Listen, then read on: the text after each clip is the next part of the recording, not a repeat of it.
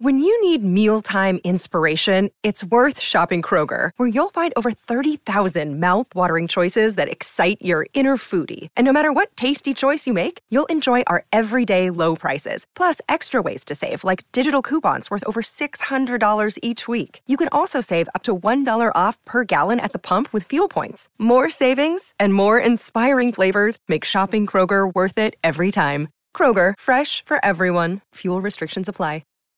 You're a podcast listener, and this is a podcast ad. Reach great listeners like yourself with podcast advertising from Libsyn Ads. Choose from hundreds of top podcasts offering host endorsements, or run a reproduced ad like this one across thousands of shows to reach your target audience with Libsyn Ads. Go to libsynads.com now. That's LIBSYN ads.com.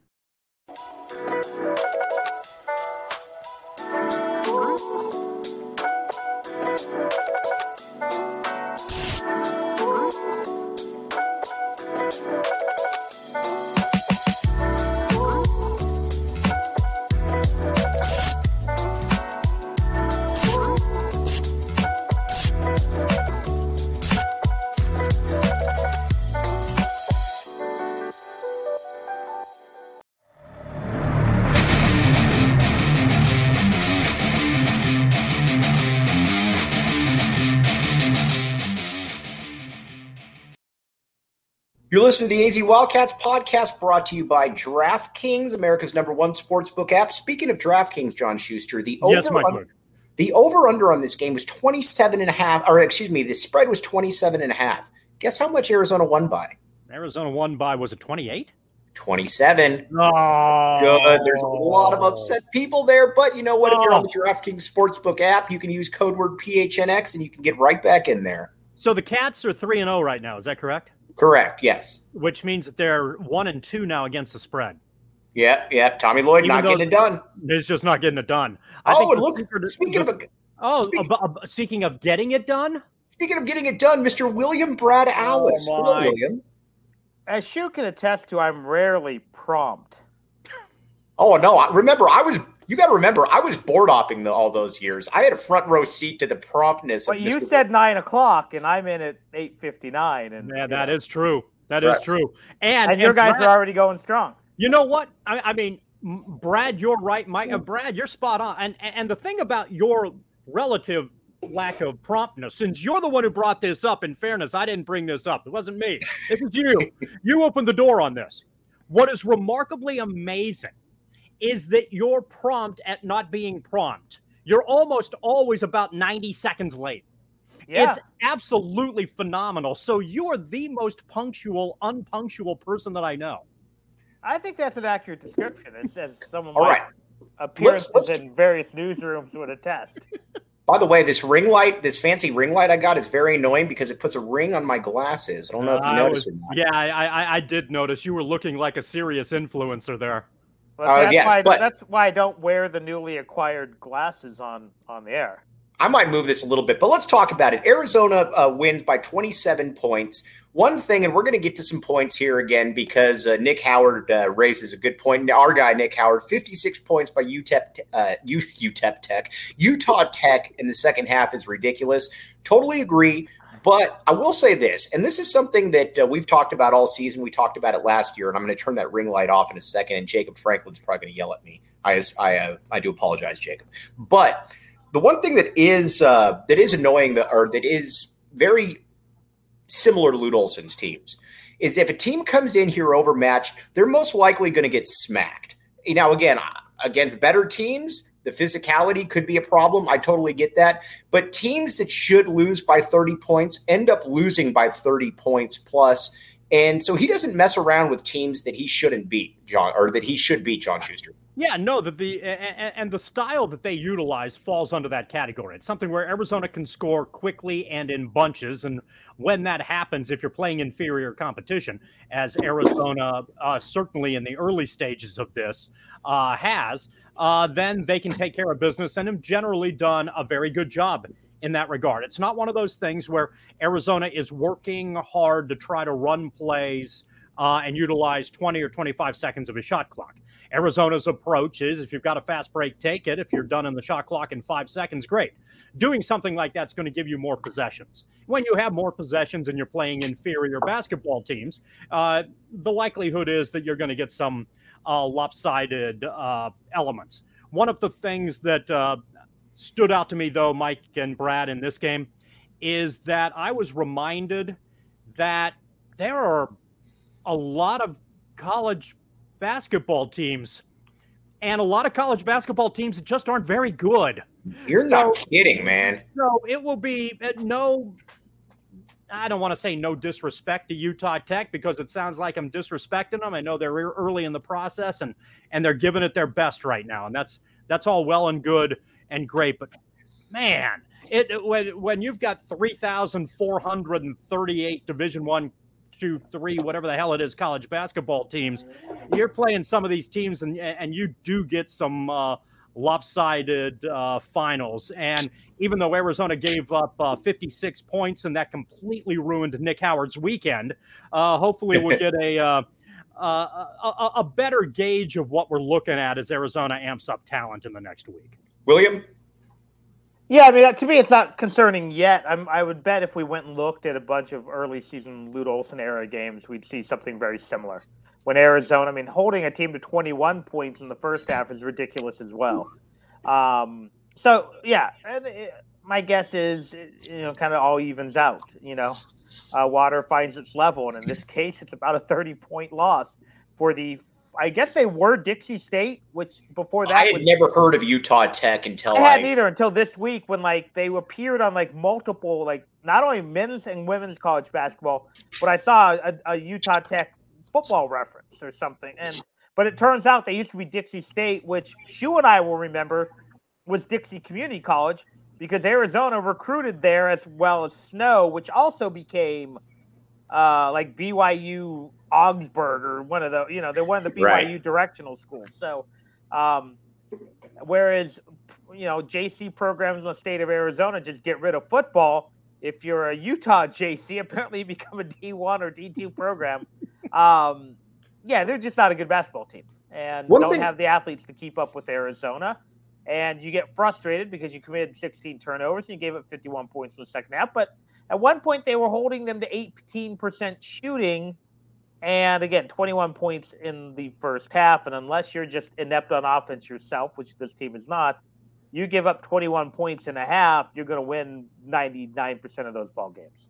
All right. One thing I will say, though, is Kerr Kriisa going into this season, a lot of people had questions about him and, what his shooting was going to be like. Now, again, granted, these aren't good teams that he's playing against. But the one thing that I am very excited about with Kerr Kriisa is he has made his shots. He's shooting about 70% from three, with 6 of 7 from downtown again tonight. He looks comfortable out there. And honestly, when he makes threes, it's a different team. You saw that last year, and I think you'll see it this year, Shu. Yeah, and that's one of the things that I think is a number that we'll be paying attention to throughout the course of the year. 6 of 7 from three is great. Kriisa is a problem if he's 3 for 15 as opposed to if he's 2 for 7. And the reason for the difference is that at 7 shot attempts, you're not trying to force it. At 15 shot attempts, maybe you're hurting Arizona with overall possessions. Even though the percentages are generally the same, there are opportunities elsewhere for Arizona to score and get good production out of offensive possessions. So far, Kriisa has done a pretty darn good job of that. And then if he can be a good three-point shooting threat and a legitimate scoring option for Arizona against better basketball teams, then the Cats are going to be better across the board. Brad, does this point worry you right here? Travis Strauss, because a couple people smarter than us are asking this question. Travis Strauss says, lost the second half for a second game in a row, too. Does that bother you, William? No. Why not? Dylan Anderson was on the floor with 8 minutes to play. Be nice. Be nice. No, but, I mean, this was not Lute Olson and Sean Miller waiting to a minute and a half to, and I'm not going to say clear the bench because that's not fair to Anderson or Borovichinen, but that's right now 9 and 10. And when the season starts, 10 and 11 in your rotation. So if those guys are getting, you know, considerable minutes before the, you know, the second to last TV timeout, I don't want to say you've thrown in the towel or whatever the reverse is when you're winning. But it's, you know, it's basically like running, you know, drop halfback dives up 45 in a football game. So do I like it? No, of course I don't like it. I don't like 16 turnovers either.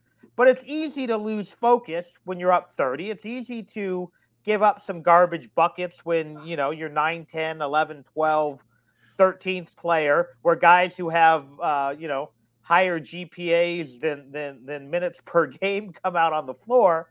So is it something to keep an eye on? Absolutely. Is it a concern? Not yet. Now, if they do it, well, and see, if they're, you know, let's say they're up 12 on Cincinnati, and since they outscores in the second half, then yeah, I might be a little concerned. And see, that's kind of where I'm at right now. And we talked about this a little bit on the post-game show, a couple previous post-game shows, is that these are kids. If this game was 8 to 12 the entire game, and I know I sound like a broken record, then yes, I'd be concerned. But when you get up 30 points, when you're smashing teams like that, that to me is the better indicator. Now, again, you can't do that against good teams. But, well, I guess if you're up 30 against Arkansas and you give up a 12-point run, you'll be okay. But you guys get what I'm saying, though. You know, I think part of the thing, though, and Brad touched on this, and I agree probably on what Brad said with about 99.85 accuracy in that last statement. But which is better than my on-time percentage. but one of the main points that he made is you're building up big leads with Tabellus and Kriisa and Ballo and your starters and Larsson, and in the second half you're playing bench players. Well, there's a pretty good chance you're not going to win the second half, or it's going to be a lot more competitive. If Lloyd had, you know, played the first, you know, the starters as much in the first half as he did in the second half, then maybe Arizona wins by 60 and the numbers look significantly different. But he has been given the luxury here of being able to play bench players a little bit more and giving them on-court time. And with on-court time, with players who aren't as good, you want them to get some acclimated to some degree as to what's going on in real game situations, so that if the season progresses and you have an injury or you have somebody with foul trouble, whatever adversity might come up, you may be closer to ready to step in and be more effective than you might be if, like Brad noted with the Lute Olson and Sean Miller examples, if you've got guys who are coming in for three possessions with 90 seconds left. I've had a couple questions here real quick, William, and then we'll get to your point because it's still better than mine. Nick Howard's asked me, what are you drinking? I had a Four Peaks before. Right now I'm having a Barrio, though. I will say that on Thursdays, I generally give myself 2 to 3 beers. You're watching me in my second one right now, so I'll be careful right here. Brad, what are we going to get to? I say that, to me, my biggest concern of this game is the fact the bench didn't score till the second half, and they only scored 12 bench points. Right. You know, Adama Ball, I think, had two or three. Yeah. Henderson only had one bucket, which, again, I'm not looking at it right now because every time I click on the box score, the video plays in the background. Vesar only had, I think, 2 or 3. So that, to me, is a bigger concern, the fact that either they were unable to get those guys enough quality looks, or those guys just weren't able to hit their shots tonight. Again, the good news is the starting lineup scored whatever they did, 70-something. But yeah, you'd like to see one of those guys go off and be the sixth guy in double figures, and that just didn't happen tonight. Now, it's happened this season, but something to keep an eye on a little bit. I think the other interesting thing, will be how now do they integrate Courtney Ramey into this? Because, again, that's 3 games against inferior competition where they haven't needed them, but they also haven't been able to use them. So that's going to be a something to look at when they get to Maui, is how do they start utilizing him. Again, sounds like he's going to start. That's what your boy Tommy said. We can't call him Tommy Gunn, apparently. Oh, did you see? I got dressed down for asking him about that. You know what? I figured watching the actual video would be like watching the answering machine scene in Swingers, just too uncomfortable. So I didn't watch it, but I read the quotes, and I did feel bad for you. But that makes sense. I stand resolute. How do they use Ramey? That's what I want to know. All right. Yeah, let's talk about that in a second here. Great game. I want to talk about this. Jim Soccer Money. Great name right there. Want to get to that in a second. Dirty Dancer makes a great point as well. But guys, have I told you about the DraftKings Sportsbook app, code word PHNX? Not in this postgame broadcast. All right. I've actually been waiting. That's my opening right there. Okay. Here's the deal. New customers can bet $5 money line on any NBA team to win. And guess what? If they win, you get $200 free dollars. That's easy. You can also boost your winnings up to 100% with DraftKings stepped up same game parlay. It's simple. Download the DraftKings Sportsbook app, code word PHNX. Again, what's the code word, guys? Everybody out there, what's the code word? PHNX. All right. Minimum age and eligibility restrictions apply. See show notes for details. Again, if you were going to bet on an Arizona game, you would take the over because Tommy Lloyd, formerly known as the Tommy Gun, would probably help that. Now, Chef Duarte says, tell me about OGs. Well, you know what? It's almost like you got my reads in front of me because OGs is the next one up there. Oh, Chef, you've been looking at the show notes for details. OGs, you were Chef, you were the man. All right, here's the deal. OGs just did something that is totally changing the game. They just launched their new brand of the Sleepy Edition gummy.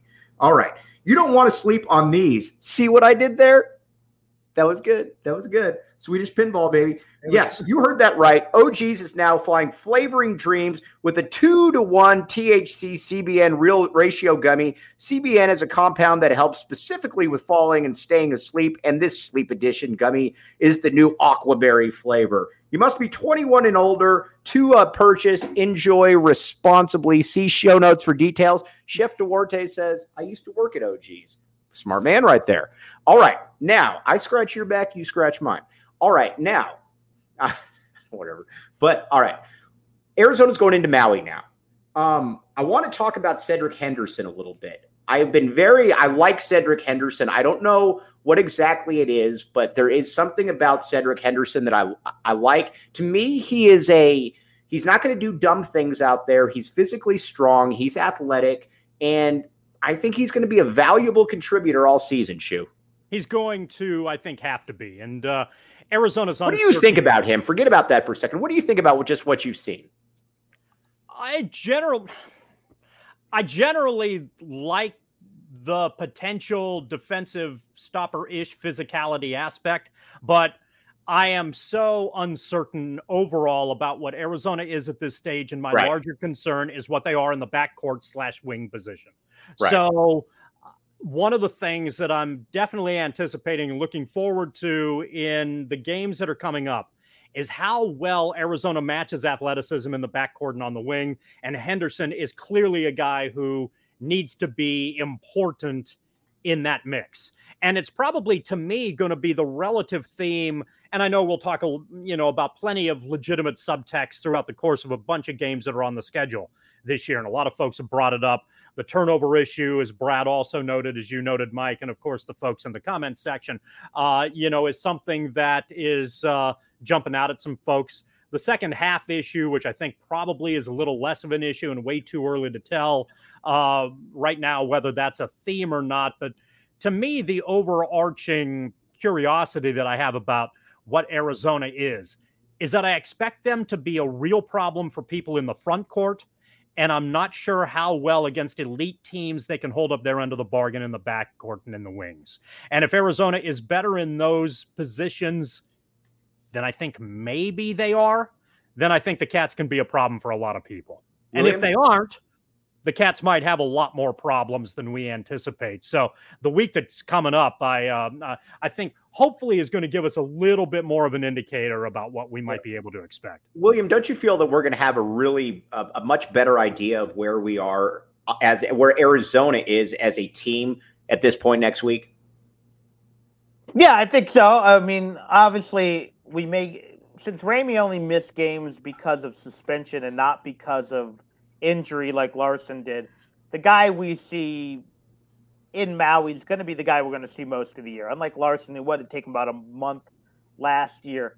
I think we're going to find out potentially how good this team is, or how bad. I mean, I again, I know some people worried about a lot of things. I think most of the things we're worried about are, at least for the basement level of this team, are fixable. Turnovers, lack of focus. I think a lot of that's going to get better against good competition. I'm not worried about the overall athleticism of this team unless they play one of these, you know, an Oregon type with like athletes at all five positions, but there aren't a whole lot of those. I think sometimes we get into the color game, the nationality game, where we automatically, I mean, a lot of people are like, oh, I've talked to people around town. Pelle Larsson, oh, he's not that athletic. Well, yeah, he kind of is. He kind of is. The Swedish pinball is athletic.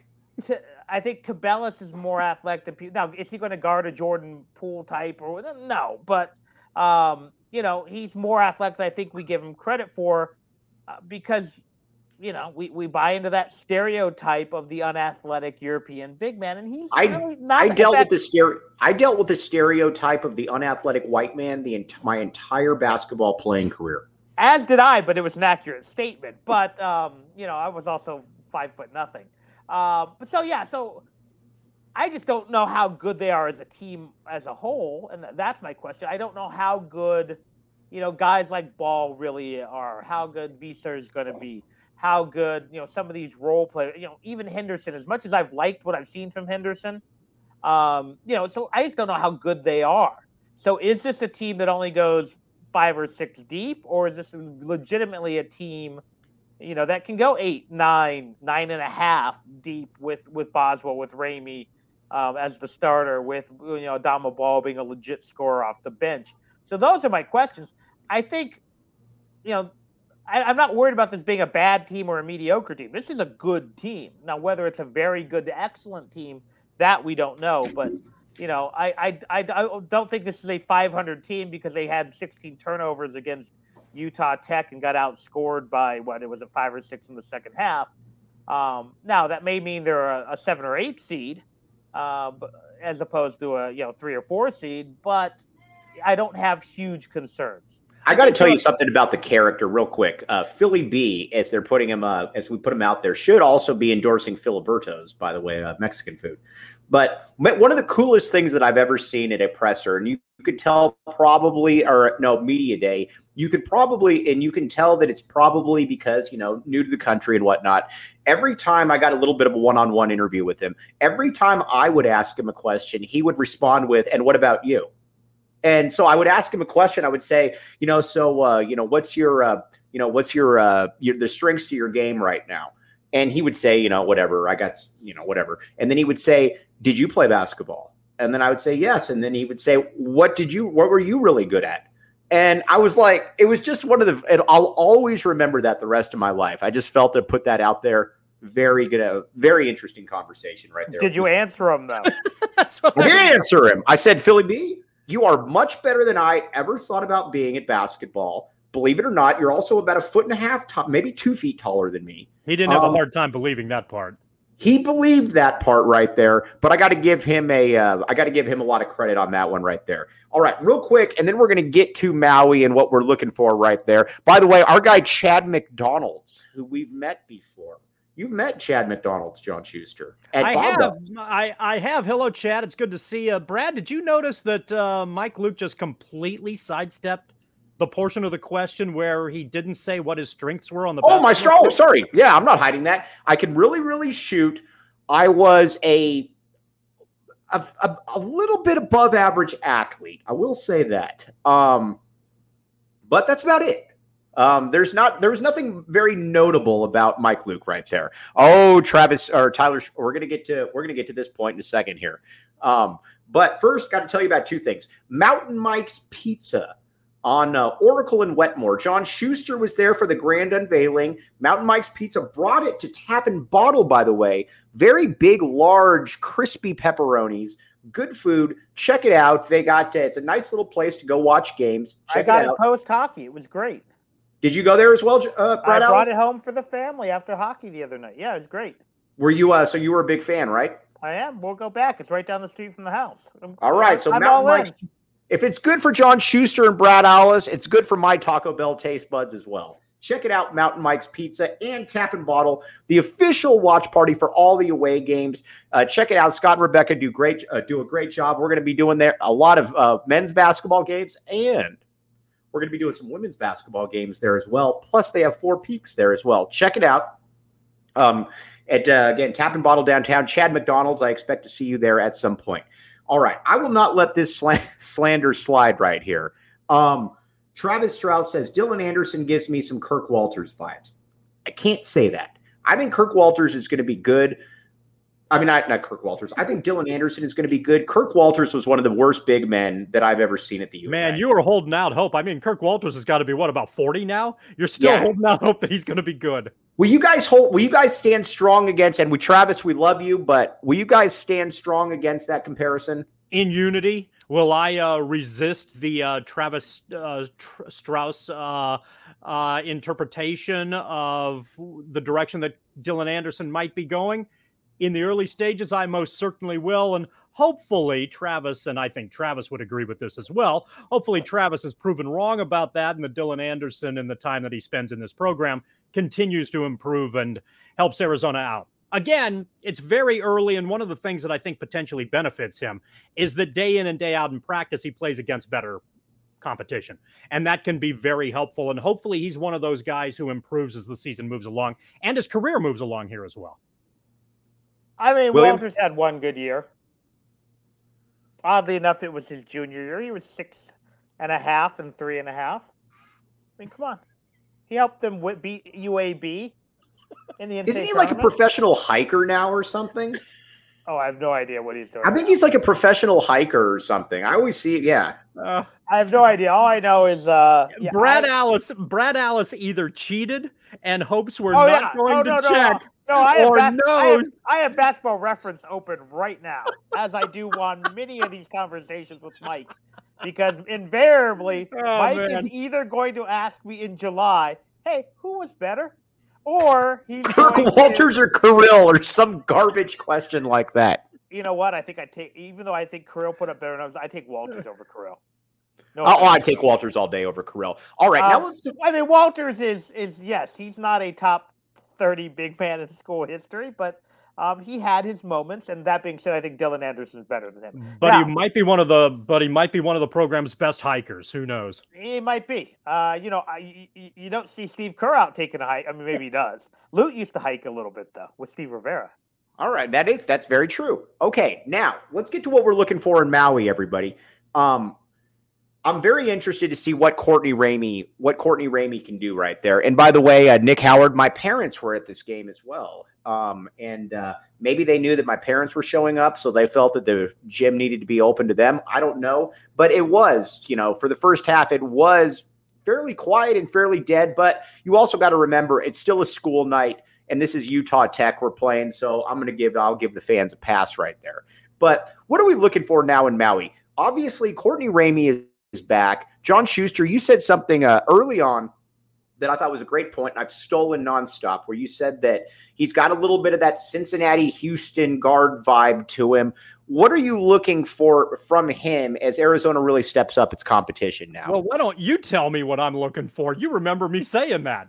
And I've been stealing it from you, but why steal it from you when I can talk to you right here? That's also a good deflective point on your part right there. Yes, one of the things that I'm curious about, and we talk about this in some shows, and we tend to wonder when it comes to Arizona, who is it who's going to take the big shot and make the big basket?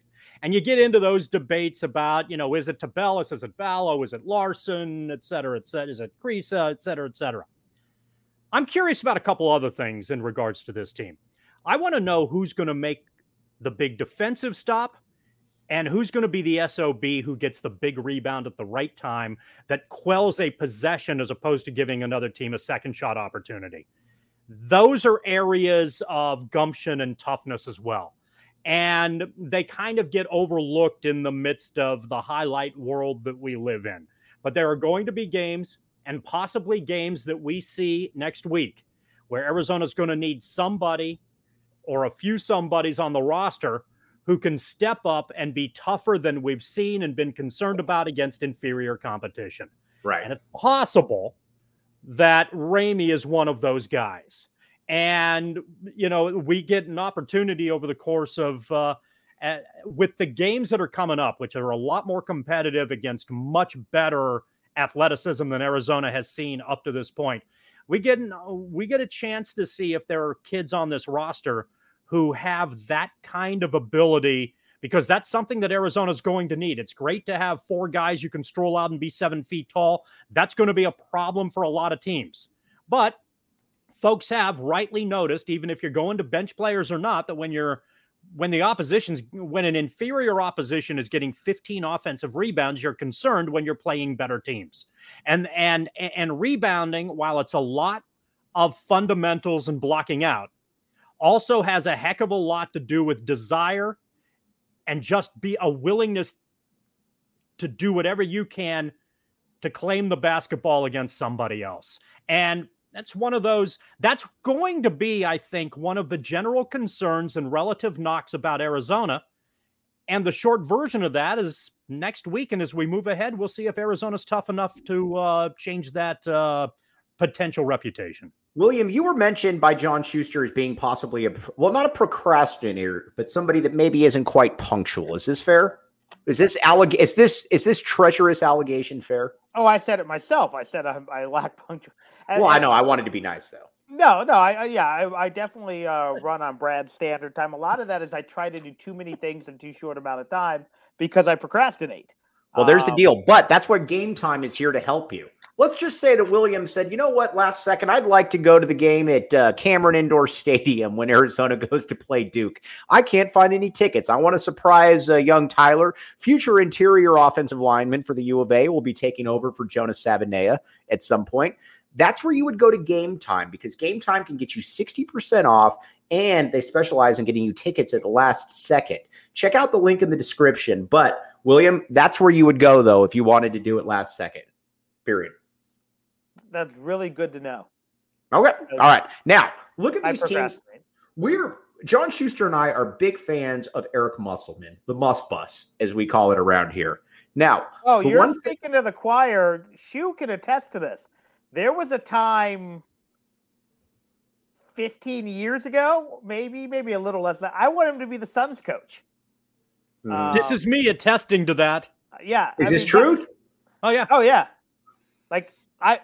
And to tell you how truthful it was, Mike, Brad and I both said in almost unison, "Oh yeah, that's all that's all the guarantee you need." Oh yeah, he said that. Go ahead, Brad. And all right. My fear was he was going to get the ASU job at some point. So. But the Must Bus, it's rolling right now, 2 straight Elite Eights. That's the team that I want to see Arizona play, because I think if we play, Jake Fisher, U of A football grade in here, that's the one game that I think will really be able to tell us where Arizona is from a press breaking, from a physicality standpoint, from an athleticism standpoint, because there's something about, again, and Dirty Dancer says, this cracks me up because you're speaking for a lot of people. There's something greasy about Musselman that I don't like. That's probably fair. But that to me is going to be the ultimate test right there, is, you know, to where Arizona is athletically, especially at the ball handling position. Yeah, I think there's a lot of teams, and I haven't memorized the bracket, so I don't know who they can play where, but there's a lot of teams that can give them kind of different looks that I think make this a fascinating tournament. You know over the years what you're going to get out of a San Diego State. You know what, you know, they have to match up with Cincinnati. Creighton's a completely different team than a lot of these teams. So I think there's some very interesting matchups. But I think if you're looking at the team who might be along with Arizona and for having maybe the highest potential ceiling, I think it is Arkansas, because they are very athletic. They've got the NCAA tournament experience of making those 2 deep runs. So I think, yeah, if that's a team Arizona faces off with, it becomes a very interesting measuring stick. Now, this is also an Arkansas team who I believe dropped a really bad game the other night. So they may not be a quintessential recent Arkansas team, but again, from an athleticism standpoint, from a quality of basketball player, they're probably top to bottom, you know, the best, or at least one of the best two or three in the tournament. Just my interpretation here, generally speaking, and I suspect this is going to be the norm in college basketball as opposed to the outlier. With so many rosters turning over so much, I tend to be one who takes less credence in what happens in November than I've taken into what's happened in November at any point earlier in college basketball. And I think this is going to be the norm. To me, by the time you get to like February 1st, maybe you start to get a general idea of who you think is going to have enough time to congeal well enough to be an effective team. There's a lot of eye test going on that is a little bit more pertinent than wins and losses. Right. I agree with that. So I think you're going to get some wild fluctuations and some immense inconsistency on a lot of levels of college basketball. That doesn't take away at all knowing what kind of style and what kind of general athleticism you have across from you is something that I think is going to benefit Arizona, whether they get the W or not. But I'm not sure that I'd get too excited or too overly concerned unless there's something really glaring that jumps out next week at Maui. I agree with that. Brad? Yeah, I mean, if Arizona gets swept, if Arizona looks like they did in the Bahamas a few years ago, then maybe, yeah, it's time, because, you know, they got destroyed in those first two games there. But, you know, I also think, though, if Arizona looks great there, it's something you can hang your hat on. I think there's a middle performance. You know, if they get an F or an A, you feel good or bad. But if they get a C+, it doesn't mean a whole lot. And, you know, we've seen Arizona teams go and win Maui and lose in the first weekend in the tournament. We've seen teams that have not performed well at Maui make okay runs. Right. So, you know, same thing with the old version of the NIT.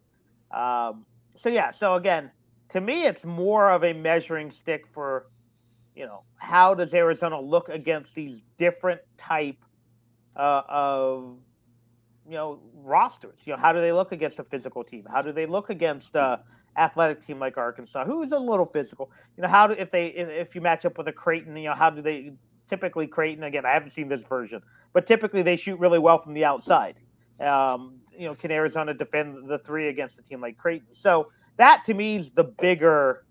I agree with that. Is A, how do they look in those three games, and B, how do they look against different type of teams?